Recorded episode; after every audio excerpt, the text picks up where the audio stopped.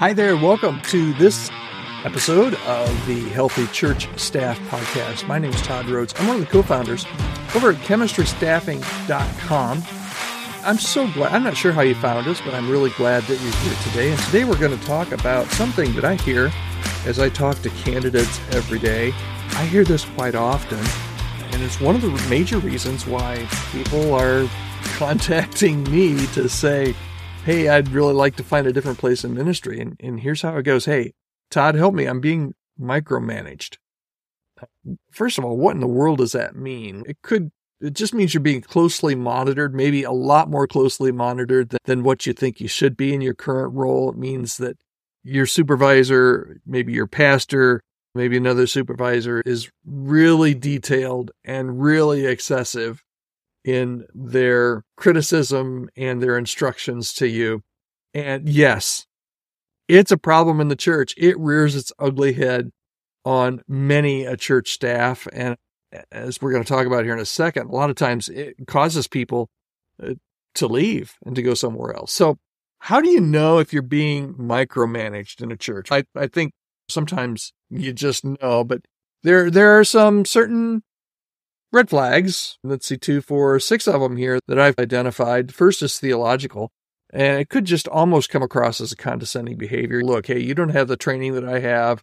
It's a mindset that I know better than you, and that we're going to really watch you like a dog theologically. Sometimes this is micromanagement, sometimes this is just the culture of the church, but that's one way that micromanagement can rear its ugly head. Another, and I hear this quite often, is financial. You've got a budget, but you don't really have any authority over your budget. You have to get every single thing approved, even minor spending, any kind of ministry decision is micromanaged. You have to have that approval to be able to spend a nickel. Sometimes it's with office hours. The this is how the Microsoft the micromanaged mindset goes. Hey, we pay you and you need to be here. Accounting of your time and your calendar always may seem under scrutiny if you're constantly being what you feel is micromanaged. Uh, sometimes it's even making you feel guilty about taking time off. If you're in a church where, you know, to use your PTO is looked at as being a, a, lack of dedication to the church or the ministry, they hardly ever say this out loud, but at least about you.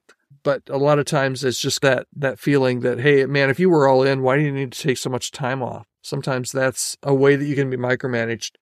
Uh, another is just the culture of you're, you're always under pressure Maybe you need to write regular written reports that you feel are just there to justify your existence. Sometimes that's micromanagement. And then the last way uh, that I hear from a lot of candidates and people that we talk to is that uh, they feel like they're overly scrutinized in their personal relationships.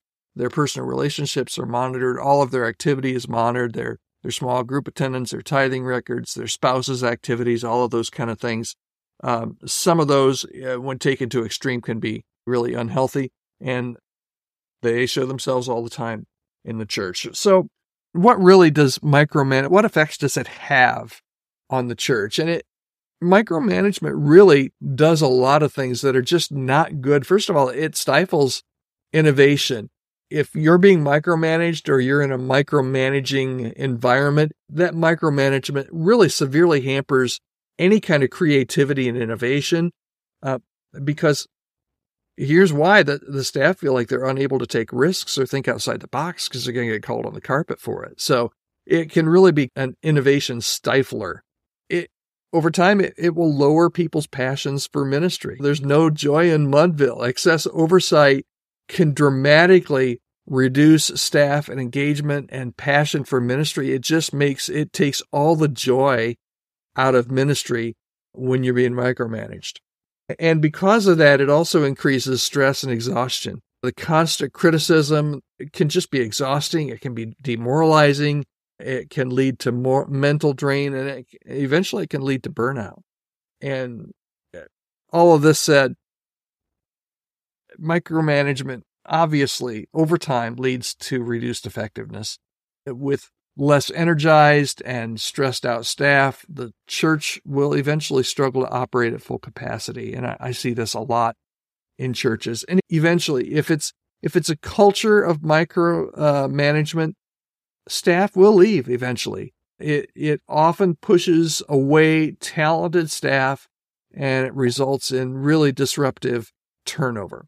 All right, what can you do about it?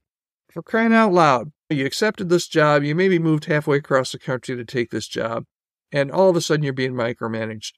What can you do about it? Here's some proactive ways. And first of all, let me say I understand this is a very difficult situation. And the first thing I'm going to tell you to try is going to go against everything that you feel like you should be doing. And that's, first of all, is be proactive and ask for feedback.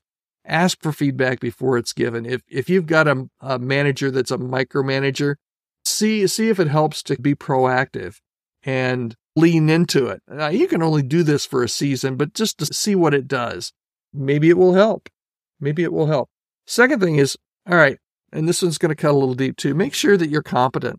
Okay. Improve your skills. Not every criticism, uh, this is really important. Not every criticism is micromanagement. Are you the only one on your team that's experiencing this from this person? If so, then it might not be that you've got a micromanager on your hand. It might be that maybe your performance is not meeting others' expectations. So make sure that you're competent, improve your skills, and make sure that you don't just jump at everything to say, oh, I'm being micromanaged, because maybe you aren't. Here's another word of wisdom, and I've learned this the hard way don't buck the system. Uh, chances are you won't win that fight with your supervisor. Don't ignore the problem. Don't try and thwart the authority. Don't try and, if he tells you or she tells you not to do this, don't do it anyway. If he says, don't do it this way, don't do it a way that's not exactly that way, but almost like that way. You'll lose that battle every time, my friend. I'm telling you. Try not to buck the system. You need to work within the system as much as you can. Set boundaries and be reasonable. You just have to be reasonable. And that also allows you to take care of yourself you need to deal with your own self care. Uh, make sure that you practice regular spiritual renewal. Make sure you rest to avoid that burnout. And I know this is not easy. I'm not asking, this is not easy. Be open to have some serious discussions one on one with your manager. Tell him how you feel. If that doesn't work, biblically take another trusted staff member. If other staff members feel the same way, it's a time to to maybe have that conversation. Communication, I'm always for open communication and serious discussions.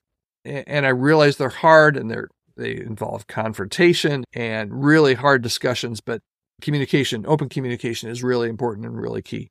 And do whatever you can. Sometimes you can only do so much. Do what you can to make it a better place. Be with peace with your supervisor as much as you can. And eventually you, you have to make decisions. Can you serve at this church under this manager, under this pastor, whatever it is? Can you serve there a long time? You don't want to be a casualty, but you have to be in a place where you can serve in a healthy environment. And sometimes over time, if you're not able to get out the clutches of micromanagement, sometimes you're talking to a person like me, talking to them about what are my options? Where else can I go? So that's always the last resort. I hope this has been helpful to you. I know a lot of people that I talk to just really struggle with at least the sense that they're being micromanaged. And like I said, it's not uncommon. You're not alone. So if you got nothing out of this, just know that you're not alone and that there are things that you can do. Go back and listen to this podcast again and write out a plan. I would love to hear your story. You can catch me anytime at podcast at chemistry staffing. And I would love to hear more about your feedback on this podcast and love to hear your story about maybe how you've been micromanaged and what your plan is to move forward. All right, hope this is helpful. We'll talk to you tomorrow. And tomorrow we are going to be talking about how to identify and prepare future leaders. You won't want to miss it here on the Healthy Church Staff Podcast.